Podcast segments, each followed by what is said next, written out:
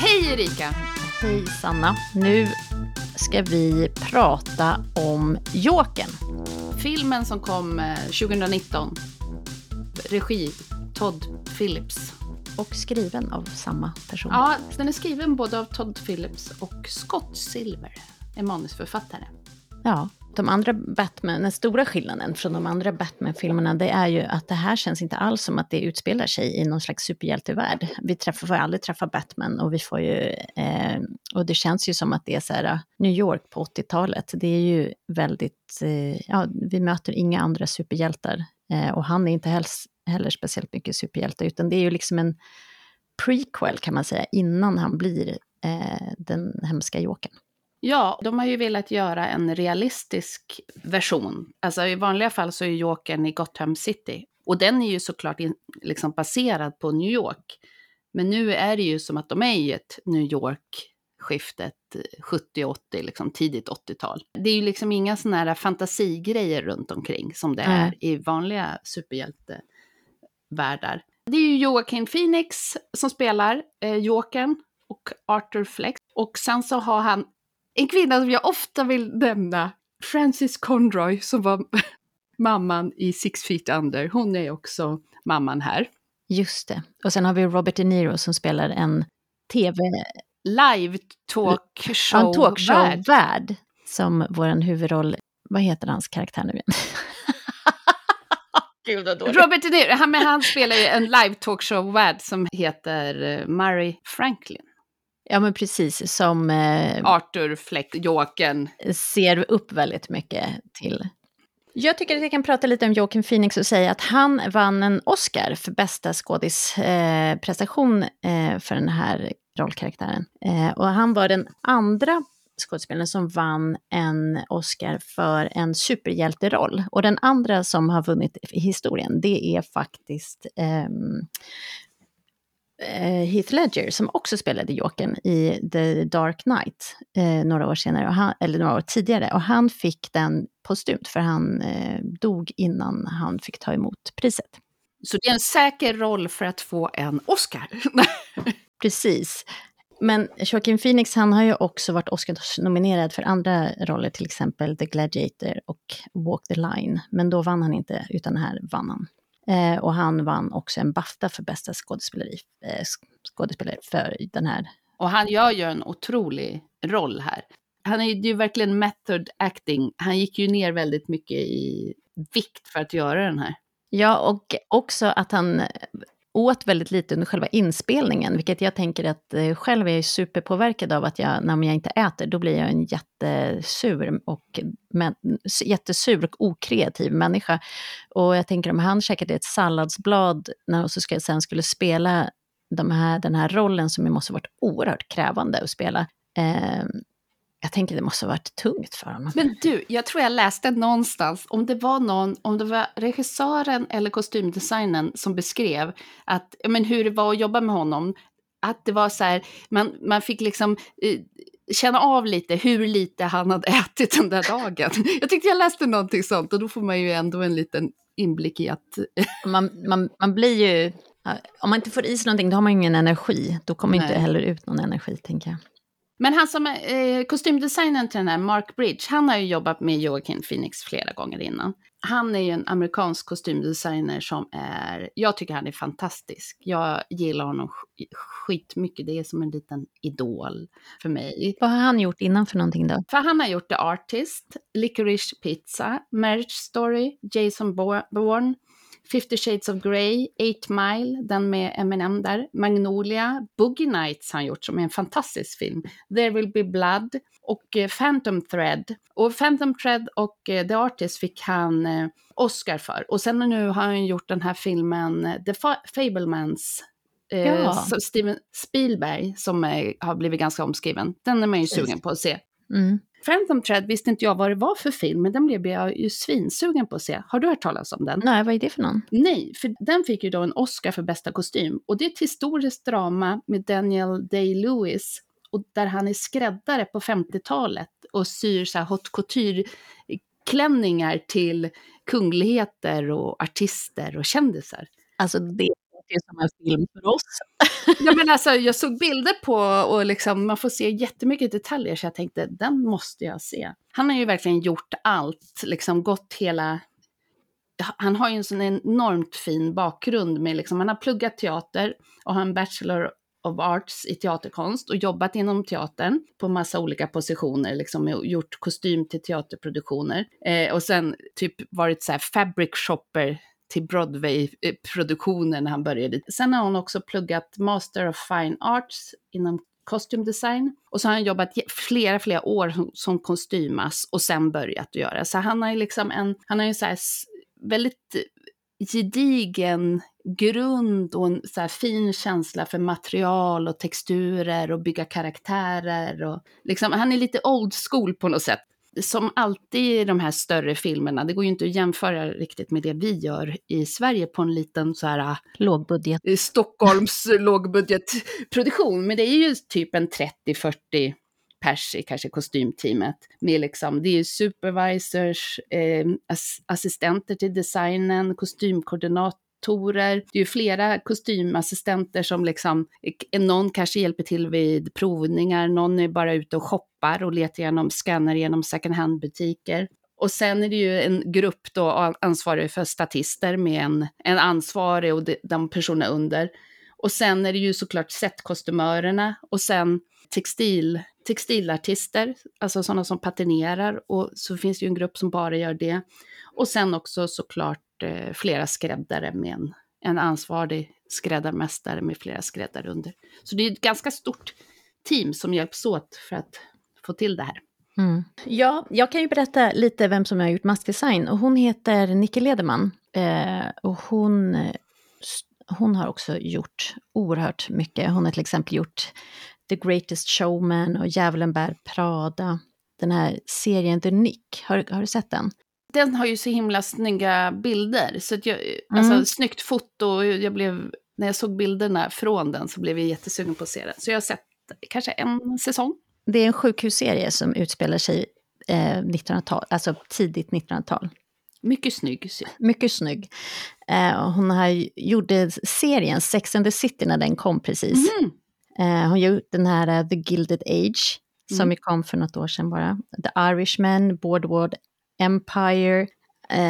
Ja, men hon har gjort många fina grejer. Jag följer också henne på Instagram. Det är också väldigt roligt. Hon kallar sig sällan för makeup designer utan head of makeup department. Hon punkterar väldigt mycket sitt samarbetet med sitt team hela tiden. Och det är ju sympatiskt. Mm. Hon är tyska från början. Och flyttade till New York. Hon blev väldigt inspirerad av... liksom när hon var barn så skulle hon bli operasångerska. Men sen så såg hon den här filmen Exorcisten. Mm. Och blev helt förtrollad av Rick Bakers jobb. Där med den här flickan där huvudet snurrar runt och allt det där. Jag tänkte att det där ska jag göra. Så hon tänkte jag måste nog flytta till USA. Så hon flyttade till New York och så började hon jobba där. Hon började liksom på 90-talet och då var det väldigt mycket independentfilmer som gjordes där, så att hon liksom började med den i den eran.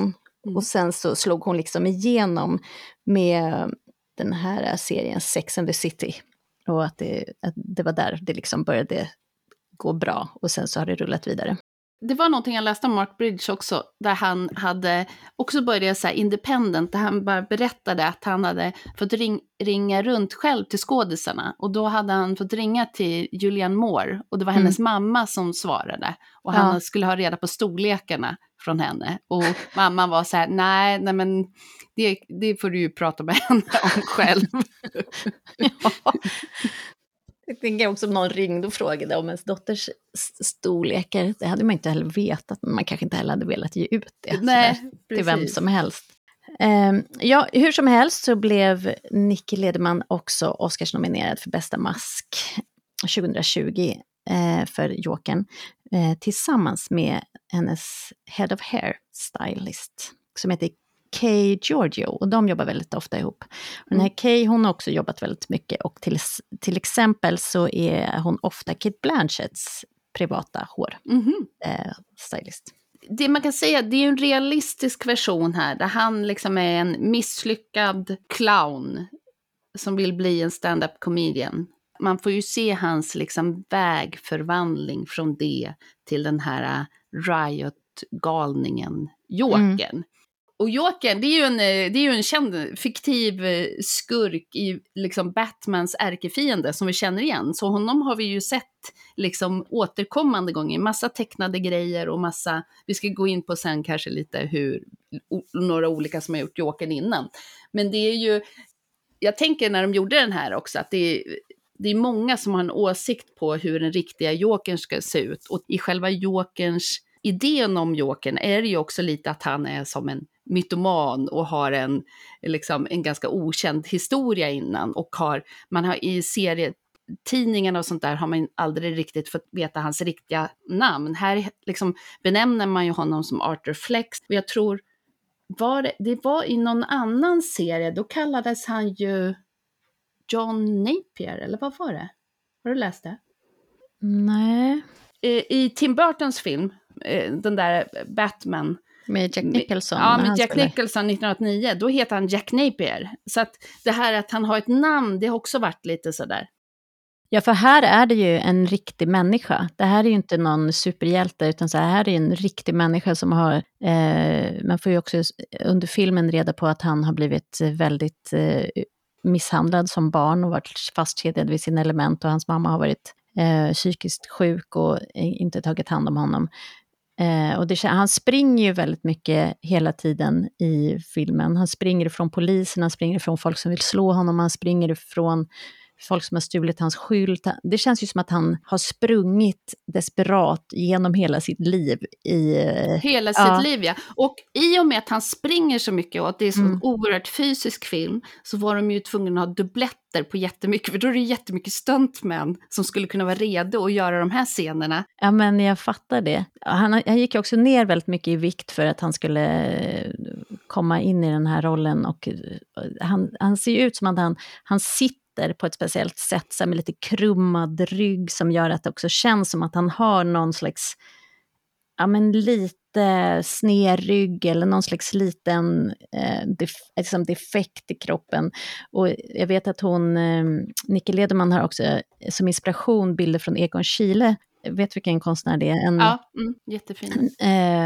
Det är en konstnär från 20-talet tror jag, som också har ganska mycket skissartade kroppar som också är lite förvridna. Det hade jag inte läst, men när du säger det så känner man ju verkligen av det. Eller hur? Visst ser man verkligen. Det? Ja, man ser verkligen. Och man ser också att han har tittat på dem och försöker hitta de där påserna som gör att det ser lite vint och snett. Och lite... Och man ser tydligt skulderblad liksom, och en smal rygg. Liksom. Ja, precis, lite för stor bröstkorg för de där smala benen på något sätt. Alltså, han har ju också, till skillnad från de andra jokrarna som har ju leenden som sitter fast eller i R-form, så har ju han en defekt, eller vad man ska säga, som gör att han börjar skratta hysteriskt när han blir stressad eller nervös.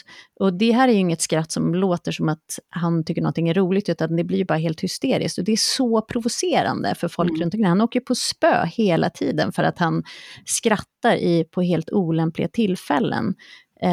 Och kan inte sluta heller. Då blir folk, vet inte vad de ska...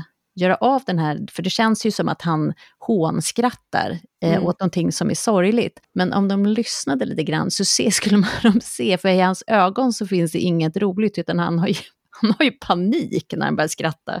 Det här är ju lite annorlunda, för jag tänker på vissa, det finns ju så otroligt många jokrar liksom. Men där har det ju varit, en del har ju varit då att han har kanske haft ett skratt, men han har ju spridit den som en gas som gör att andra skrattar och kanske dör med då det här leendet på munnen.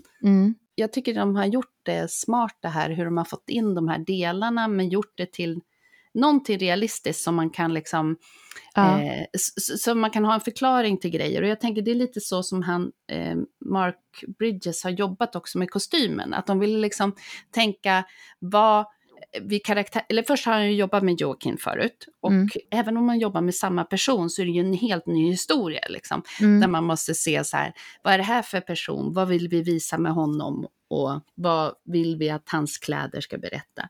Och det enda som Joaquin hade sagt som var viktigt, det var ju att det måste också synas att jag är så smal.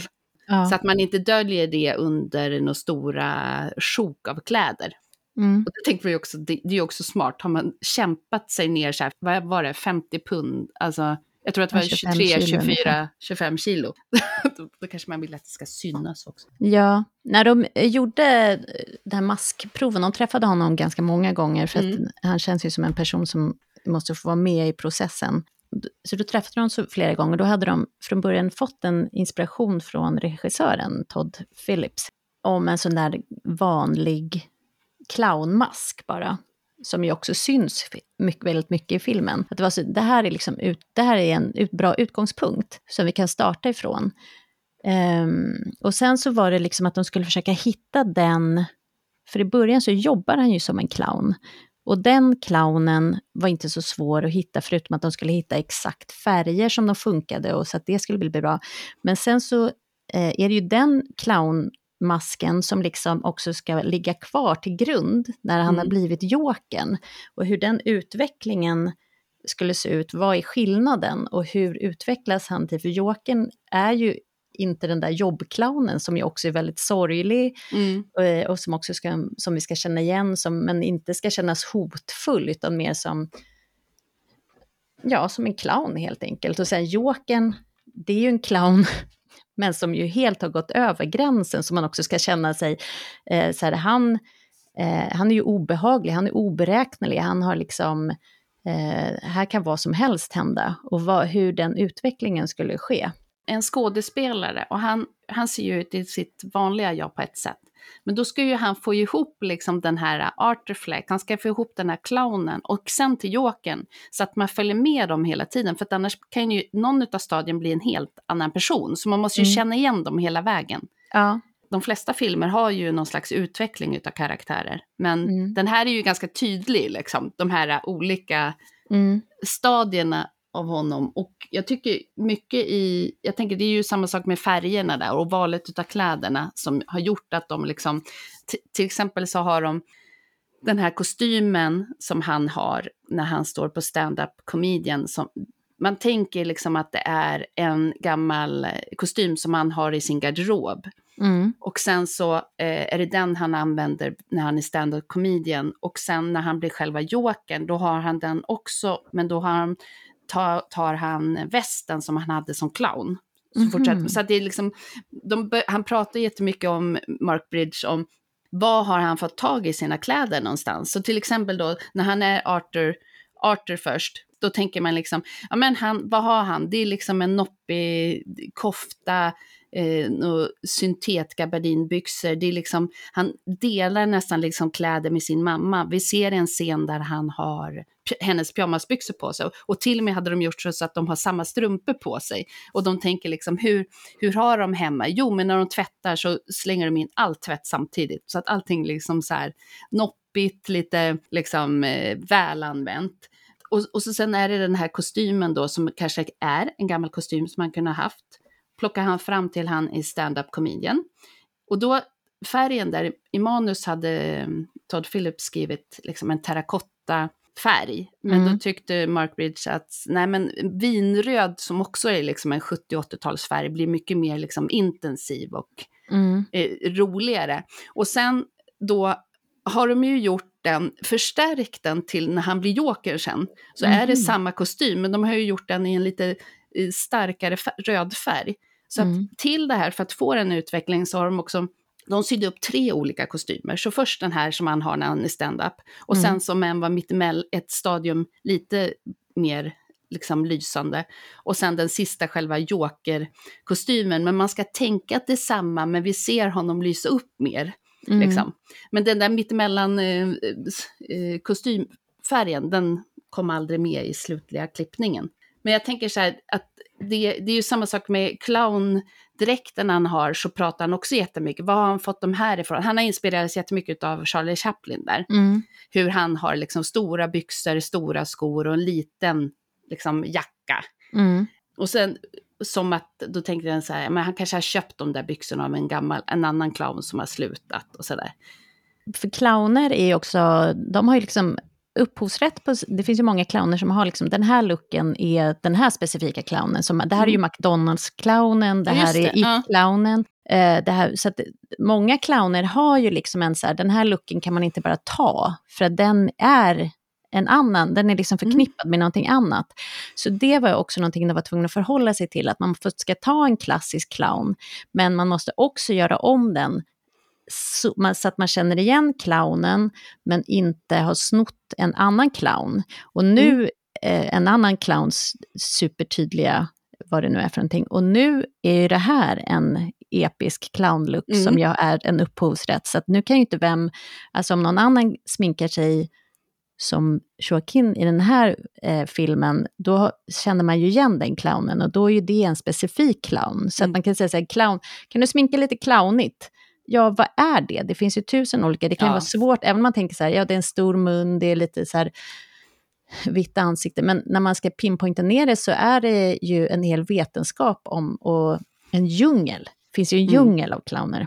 Av hans utveckling där, förutom att man hade olika färger av på den här hans vinröda kostym, så är det ju också att hans transformation från Arthur, misslyckad clown, det är ju att han kläderna blir också mörkare ju sämre han mår. Så typ andra gången han är tillbaka till den här socialsekreteraren, då har han mycket mer mörkare kläder. Ja. Och sen så är han det i, för han är mörk i sinnet, och sen så tills han blir Joker. Så det är ju väldigt mycket att här är det ju att kläderna speglar väldigt mycket hur han mår på insidan hela vägen. Mm. Ja, och den hela transformationen till clownen, den kommer ju precis i slutscenen när han har blivit tagen av polisen, och han sitter i deras polisbil och går ut, och det har blivit riot ute på stan.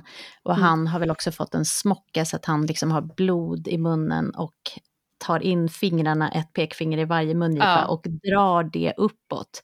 Så att då får han ju till slut det målade, blodiga jokerleendet, och också får all den uppmärksamheten och bekräftelsen som han liksom aldrig har fått i livet innan. Så där föds ju den, liksom, den jokern. Och de höll ju på och spela in en uppföljare som kommer 2024. Och den längtar vi till. Med Lady Gaga, och man kan faktiskt redan nu, för några dagar sedan så kom det en liten teaser på Lady Gagas och Todd Phillips Instagram med en bild på, där hon ska spela, antagligen så spelar hon Harlequin. Kanske. Och sen ska William Dafoe är med också, tror jag. Och datumet är satt till 4 oktober 2024, men det brukar ändras. Men den har ju ett namn, har den också, som jag inte kan uttala. Men, hur stavas det? F-O-L-I-E-A-D-U-X. Så det är liksom en symbiogen psykos. Två personers vansinne. Liksom att det är två personer som delar samma. Det är en vanföreställning som två har och delar. Folie à deux. Ja, det är franska. Ja, precis. Folie à deux. Det är tvåskapsvansinne. Ja, det låter rätt.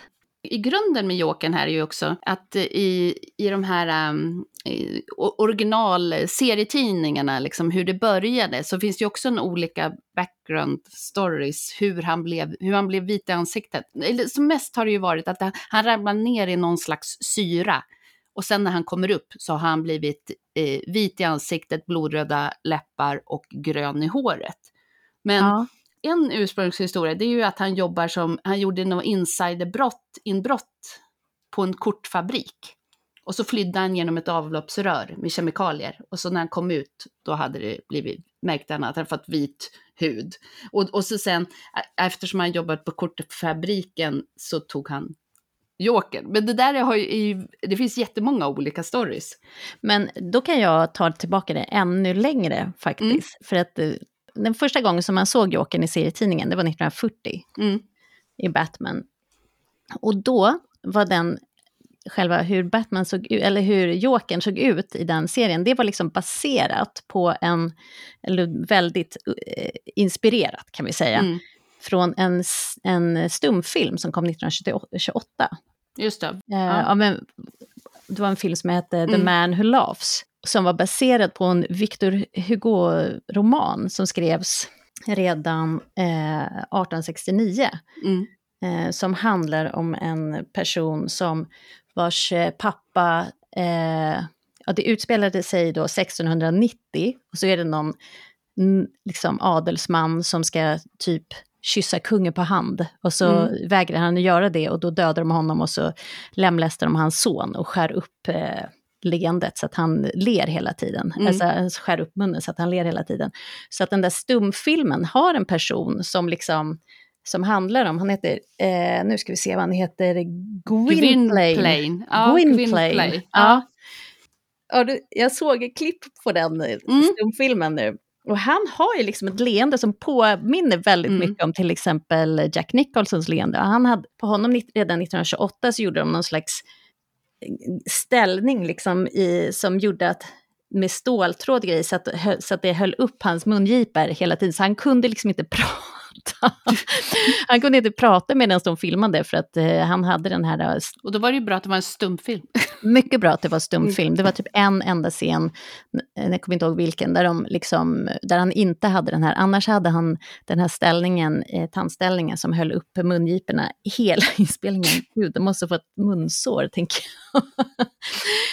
Bilden på honom, han ser ju väldigt lik många av de här tecknade som man har sett. Ja, väldigt mycket. Och där, men sen så i själva den här första serietidningen, då har de ju också lagt till färg, för stumfilmen var ju såklart svartvit. Och då, redan då, 1940 på den där serietidningen, då har han det där vita ansiktet, vitsminkade ansiktet, men också det gröna håret. Så där etableras ju hur han ser ut faktiskt. Och sen så man kollar på hur Jack Nicholson såg ut 1989, så var ju han var väldigt intresserad av att få den här långa hakan, och där har de ju liksom satt lösa delar på honom så att han har det där stelnade leendet. Men han är ju liksom, om man jämför med Arthur Flex, nej heter han så? Jag säger fel hela tiden.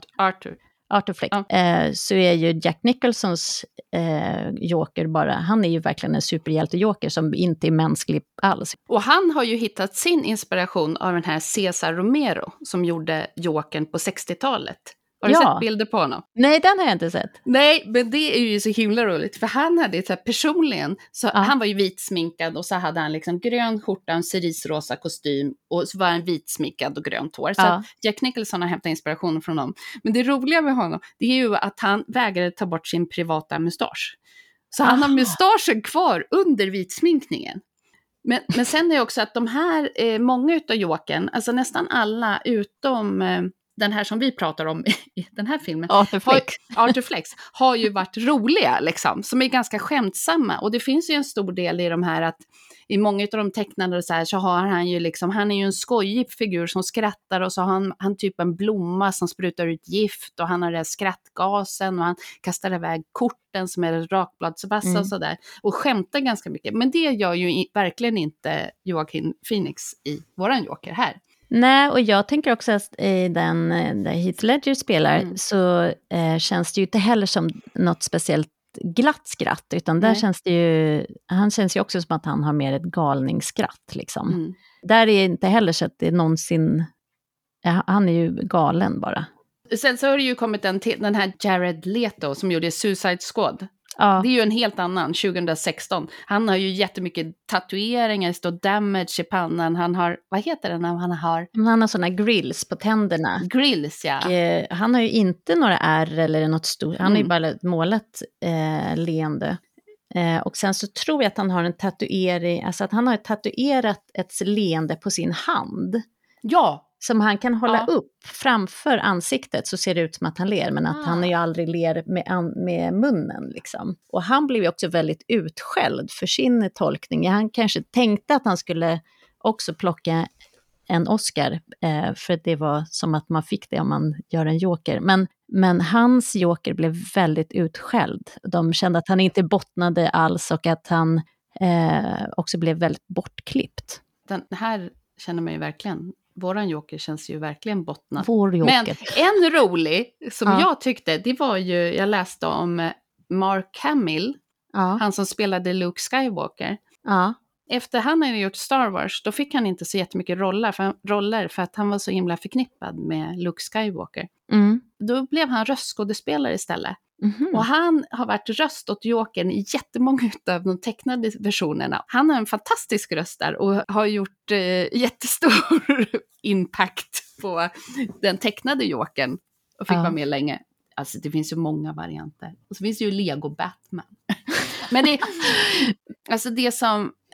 Det är ju den här liksom tredelad kostym, vitsminkad och grönt hår. Det är ju ändå ganska klassiskt. Liksom. Ja, och det där leendet som är helt stelt. Och där kan man ju säga, om man skiljer på de olika leendena i de här storfilmerna, så är det ju då Jack Nicholsons, hans leende är ju fast. Alltså de har ju satt på honom lösa delar så att hans leende är ju helt fast. Så att han kan ju aldrig bli allvarlig. Just det, den är inte målad, nej.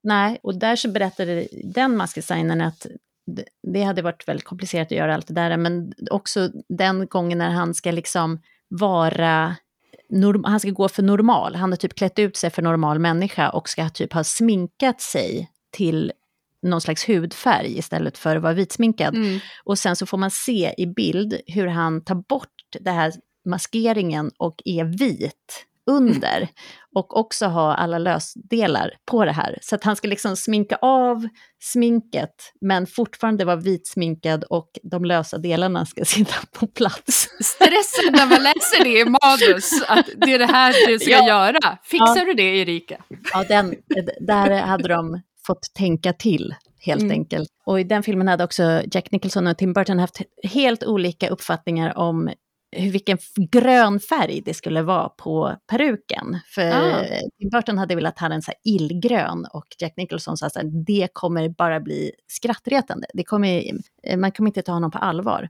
Och så hade de provat en peruk som var illgrön och sett, nej, det blev inte bra. Och då tog de den här lite mer mörkare gröna. Mm. Som ju, det blev sen också, som det blev mycket bättre.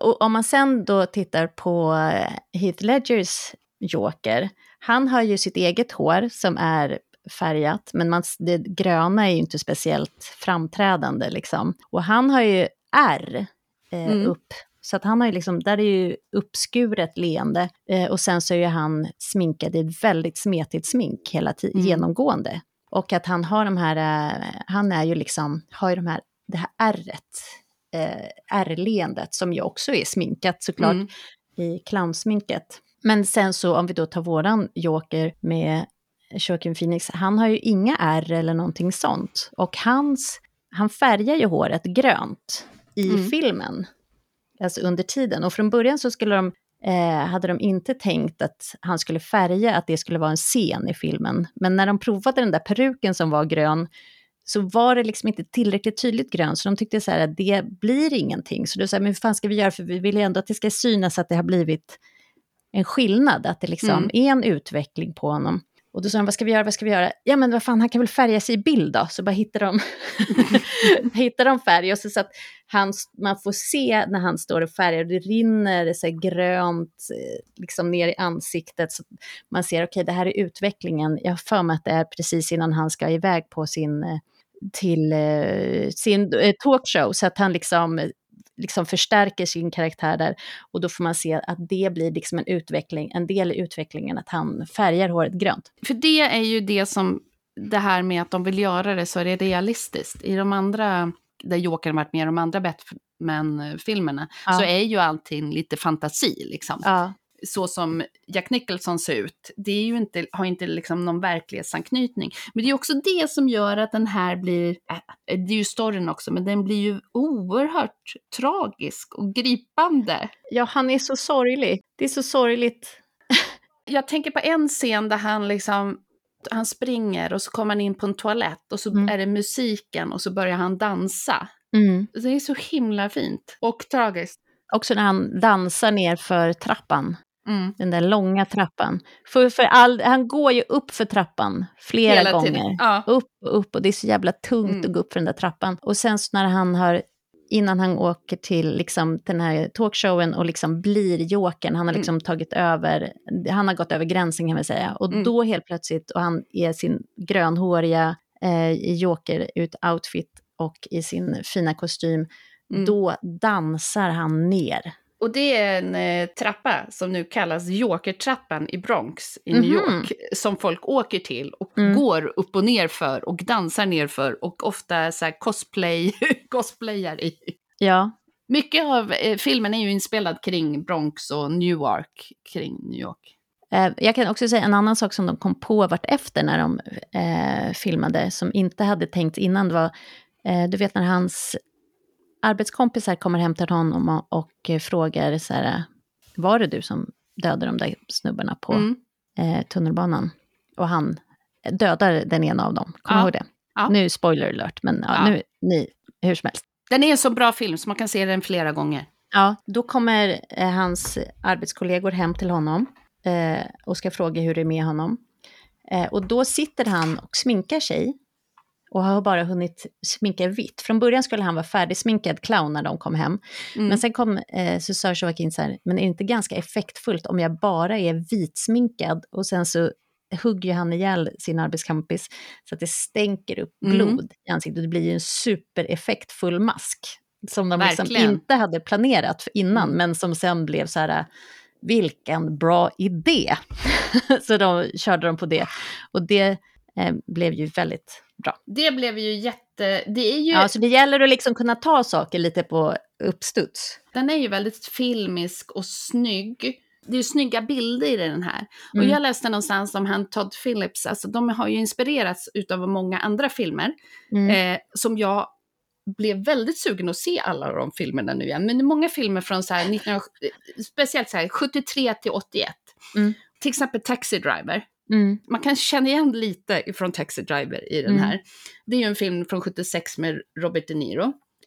Och sen så The King of Comedy, som också är Scorsese och Robert De Niro. Och sen Serpico, som är Al Pacino, som är en film som jag blev väldigt sugen på att se, som också har inspirerat själva liksom historien och så, och med Dog Day Afternoon med Al Pacino, som också har den här, en antihjälte som blir hyllad och samhällskritik. Han har också på den här listan skrivit upp Modern Times med Charlie Chaplin från 1936, eftersom det handlar om så här, som handlar om den lilla människan som är liksom lite utanför samhället men försöker klara det moderna samhället men inte riktigt liksom hänger med. Gökboet också är en. Och sen så såklart så tittar de mycket på The Dark Knight. Men även Fight Club var också en film. Alltså det känns ju som en otroligt samhällskritisk film. För man, innan så tycker man ju bara att Joker... Alltså i de andra filmerna som har kommit innan så är ju Jokern bara liksom Batmans onda nemesis liksom. Ärkefiende. Ja, medans här känner man ju så här... Jag fattar var han kommer ifrån. Jag förstår. Han har liksom varit osynlig eller trampat på i hela sitt liv. Och han har ju liksom, ingen har sett honom, och ser de honom så ser de honom som liksom någonting svagt som man kan sparka på. Det är ju liksom det han har, det är det som har varit hans erfarenhet eller vid. Och sen så när han har ihjäl de här killarna, då får han uppmärksamhet. Helt plötsligt så är det så att folk ser honom, och det finns ju ett stort missnöje bland folket, så att det finns också folk som tänker så här, bra gjort att det äntligen är någon som sparkar tillbaka på de här yuppie-killarna och ett, mot det här samhället, och som inte ser den lilla människan. Och det är ju så, för i de andra filmerna så, också, så har ju Jokern alltid med sig så här, sina kumpaner. Han har ju ett gäng människor som liksom backar honom, och man förstår inte, men varför vill någon vara med den där idioten? Medan i den här filmen så förstår man så här, men det här, han är ju bara deras frontfigur för en hel rörelse av missnöje över hur samhället ser ut liksom. Precis. Och det där har ju varit just den här liksom, att det här ger en sån grundläggande story till honom på ett sätt. Det har ju också varit lite utav kritiken utav de som är så här seriefantaster. Som man bryter liksom. Jokern tillhör ju DC-universumet. Detective Comics. Det är ju en skillnad på Marvels och DC-universumet. Kan inte du berätta lite om den skillnaden? Jag kan bara lite grann, men jag ska berätta det. Jokern tillhör ju DC, där det är ju Stålmannen, Batman, Gåtan, Pingvinen, Catwoman, Wonder Woman, Harley Quinn, Two-Face, Scarecrow. De startade ju på 30-talet. Och då var ju Superman och Wonder Woman var deras stora liksom, namn. Ja. Och sen så från 60-talet så kom de också med Justice League alltså det här är så här namn som florerar bland alla oss som har så här barn som spelar eller tittar på olika superhjältar fast man inte vet vad det är. Men i Justice League ingår ju Batman, Green Lantern, Wonder Woman och Flash. De ägs ju nu utav Warner Bros. Och de har ju ofta så här fantasistäder som Metropolis, Gotham City och så. Mm. Marvels, det är ju deras stora namn är ju Spider-Man och superhjälteteamet Avengers med Hulken, Iron Man, Thor, Black Widow, Black Panther, Captain America. Och sen har de ju också X-Men, de här fantastiska fyran och Wolverine och Deadpool. Daredevil och flera. Här är ju också det gänget Guardians of Galaxy. Men de startade ju också faktiskt slutet på 30-talet under något som heter Timely Comics. Men sen bytte de namn till Marvels på 60-talet. Och 2009 så köpte Disney då. Så de ägs av Disney. Men de har mer riktiga städer som de är i New York och de är i Washington. Men de är ju liksom DC och Marvels, de är ju konkurrenter, olika företag som försöker och nu på senaste tiden har ju Marvels gjort jättemycket. Så. Och gud vad de mjölkar på dessa. Ja, och tjänar pengar liksom. Jag gillar ju bättre DC.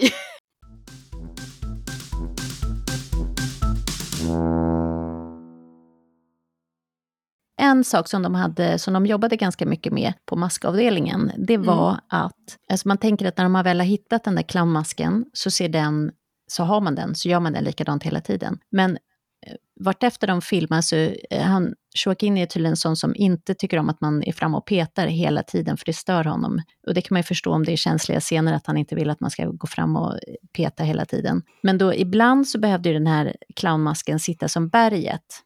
Och det skulle inte rinna någonting utan se perfekt ut även om han sprang och så vidare. Och ibland så skulle det smeta och att han grät en tår och att det rinner efter det. Och ibland så ska det se helt smetigt ut och så här. Ibland ska det gå väldigt fort att tvätta bort för man behöver till exempel resetta någonting efter det där kommer blod eller någonting. Så de behövde hitta smink som har helt olika verkning liksom. Men som ändå är exakt samma färg och ser likadant ut på när man väl har sminkat det. Mm-hmm. Så att vattensmink till exempel går ju väldigt snabbt att tvätta av, men det är ju ingenting som sitter om man speciellt bra. Och fetsmink, det blir ju smetigt på ett sätt som är jättesnyggt i vissa scener, men som kanske inte alls skulle vara speciellt snyggt ifall det ska sitta länge heller. Så att alla de här olika sminksorterna har ju olika... De fungerar ju på olika sätt. Så där fick de hitta, försökte de hitta exakt samma nyanser men väl i olika sorters smink. Liksom. Det där har man ju ingen aning om alls när man tittar på den här. Då tänker man, sminkar man lite. Ja, där. Man sminkar sig själv. Lätt. Ja. Det ser man ju i filmen. Det ska ju bara se lite kladdigt ut. Och snabbt. Ja, men exakt. Mm. Att han gick ner så mycket i vikt också, det var ju en utmaning under själva prepptiden. Och de började ju med kostymprovningarna 6 månader innan. Gud, då måste han ha gått ner. Bara... Precis, han gick ju ner hela tiden. Den blev bara större och större. Precis, han gick ju ner. Så att, och det där kan ju vara ganska jobbigt och när man ska så här, det ska ju sitta på ett visst sätt. Ja. Och så bara, men nu måste vi ta in den här och nu måste vi så in den här lite till. Mm. Och sen så behövde de ju också ha alla dubbletter till allting. Han byggde ju upp det med att sy upp kostym och sådär. Men vissa saker, till exempel så hittar de den gröna skjortan som han har när han är färdig Joker, när han springer ner för trappan där. Det var ju en skjorta som de hittade på ett kostymlager som var så här, den här var ju snygg, den provar vi med. Och sen har de provat den på kostymprovningen så bara, det här blir ju jättebra. Då behövde de ju ha dubbletter till den. Så då fick de ju leta upp ett tyg som liknar och tryck. Kanske liksom få till. För det är ju lite struktur på den där. Och samma glans och sen sy upp dubbletter. Så att även om det är så att man syr upp mycket nytt. Så är det ju. Man kan hitta en förlaga till exempel på second hand. Så man vet sen hur man ska patinera den. Hur den ser ut när den blir liksom riktigt sliten och så. Så att de hade ju ett helt team som tog alla de här nya grejerna. Och sen slet och färgade över. Att de vill ha den där bad laundry-stilen. Ja. Som att man har... Allting har blivit samma färg lite grann. Allt har blivit samma färg. Jag kollar på, läst flera intervjuer med honom, Mark Bridge, och sett... någon YouTube-klipp, och hur han förklarar att vissa saker har man planerat tillsammans med kanske production designen, hur ja, men det här passar bäst med det här och regi. Men vissa saker har man en idé om, här passar det så bra med den här bakgrunden och sådär, och andra då kan det bara vara en lyckträff att säga, gud vad snyggt det här blev tillsammans. Och då var, det var tydligen det när han går ner för trappen, Joaquin dansar ner för trappen, var en sån så här, wow, vad snyggt det blev. Ja, men för där tänker jag att vi som tittar, vi tänker att allting, för den känns ju fruktansvärt genomarbetad och allting känns så här, gud, de har pratat om varje bild, de är överens om varje bild. Men när man läser på lite här så märker man ju så här, det här kom vi på i stunden med det där gröna håret, eller att han inte då är färdigsminkad clown när han ska döda dem där, så att blodet stänker upp och blir en annan slags mask, dödsmask istället. Eller att det blev så här, oj vad snyggt det blev. Så att det är också kanske så här, det är oerhört professionella människor som jobbar, men att man också måste våga ta tillfället i stunden och att, att man ser så här, ja men det här blir mycket bättre, då gör vi så istället, att man inte är låst i det som man har bestämt innan ändå. Absolut, och jag tänker att då om man har gjort en så här gedigen research som de verkligen har gjort här, alltså länge tittat på så mycket inspiration innan och så grund liksom, vad får han, hur får han tag i sina kläder, hur ska det kännas rimligt det här, om man har den här hela grunden och basen. Om man då kommer på, liksom, får en inspiration av nya grejer, då landar ju det bra. Jag tänker mot om man har allting så här, vi tar det lite på studs, allting. Nej, men då blir det ju. Då blir det ju bara bacon. Men alltså, nej, men det är helt sant. När man har den där bra grunden, när de då kommer på en lysande, spontan idé, då kan ju den verkligen bli genial. Ja. Jag skulle också bara vilja säga att jag tycker den här scenen när han är jagad av polisen och man tänker så här, herregud, hur ska han kunna smälta in, han är ju utklädd clown, det är klart de kommer se vart han tar vägen hela tiden, men så springer han ner i tunnelbanan och sen så inser man att hans clown har ju blivit ett sätt för att folk är ute och demonstrerar och har på sig clownmasker. Så att på tunnelbanan finns det hur många clowner som helst, och helt plötsligt så bara smälter han in där och poliserna kan inte absolut inte hitta honom. Nej. Och det är också så oerhört snyggt och genialt. Verkligen, det är mycket i den här filmen som är det. Så att jag har sett den 2 gånger. Jag såg den när den kom på bio och nu såg jag om den igen. Och den är verkligen värd att se igen. När jag pratade om superhjältefilmer förut och Marvels tjänar massa pengar. Superhjältefilmerna som jag läste, det brukar ligga på kanske 100-125 amerikanska dollar. Medan den här låg på 55-70. Miljoner? Ja. Du sa du inte. Miljoner dollar. Du måste säga om. Ja. Du sa att det kostar $55. Nej. Nej, men att superhjältefilmerna, de här Thor och de här Marvel stora, de brukar ligga på kring 100-125 miljoner dollar, medan den här låg på kanske hälften. Det kanske också har att göra med, du vet, gör man realistiskt, det är ju inte jättemycket special effects som kanske kostar jättemycket. Nej. Jag tänker när de har ett rymdfarkost som ska flyga igenom och det sprängs och så här. Det här är ju ganska liksom... Det här är ju ett lågmält på ett annat sätt liksom. Men det är också därför jag gillar ju inte de andra, de här superhjältefilmerna. Så där... Nej, jag kan bli ganska trött av dem också. Men nu när vi började läsa på den här så blev jag så här, gud, jag vill se alla de andra jokrarna för att kunna jämföra. Och såg den om, jag tror att jag såg om den här The Dark Knight faktiskt. Jag tror att jag har sett den innan. Men jag såg klipp av han Cesar. Jag såg klipp av den här 60-talaren. Ja, 60-talaren Cesar Romero. Jag bara såg ett litet klipp på YouTube. Och det fantastiska där är ju också Batman och Robin som kommer in i sina trikåer. Och liksom en sån här syntetmantel och med maskerna. Att det är så, de är så hemgjort och gulligt.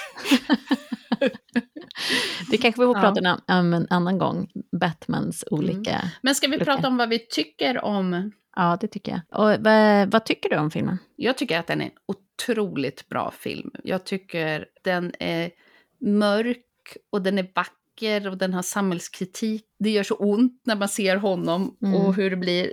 Och så är den sjukt snygg. Och jag tycker med kostymen är det så himla snyggt och smart genomtänkt. Jag såg en bild där man satt liksom Arthur Flex kostym och sen när han är som clown och sen när han är som Jokern. Och den liksom övergången däremellan där man ser att det är samma transformationer, det är samma karaktär men de har gjort det så snyggt och toppat det så bra. Ja, men jag gillar den oerhört mycket. Mm. Jag håller med. Jag håller med på allt du sa. Jag tänker också att jag tycker att han gör ett sånt jäkla jobb, Joaquin. Mm. Och att han måste varit utbränd efter han har gjort den här. Jag tycker att det måste vara tungt att befinna sig i den där kroppen och filma det under flera månaders tid. Även fast det kommer en tvåa av samma gäng, liksom, det är samma manusförfattare och regi och så är man ju skeptisk att det blir lika bra. Men det får vi se. Jo då, det blir det. Ja. Det kommer bli bra. Det kommer bli bra. Ja, vi kanske lägger upp bilder. Ja, vi måste. Jag tycker skäms lite grann. Vi har inte lagt upp någonting på Elvis överhuvudtaget som vi gjorde sist. Men så kan det vara ibland. Vi kanske kommer lägga upp bilder på Instagram, så säger vi. Vi får se. Det får bli en bonus. Ja, vi kanske lägger bilder på Instagram på det vi har pratat om. Annars får ni googla själva.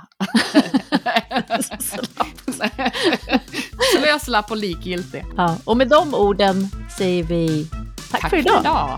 Vi hörs snart. Vi hörs.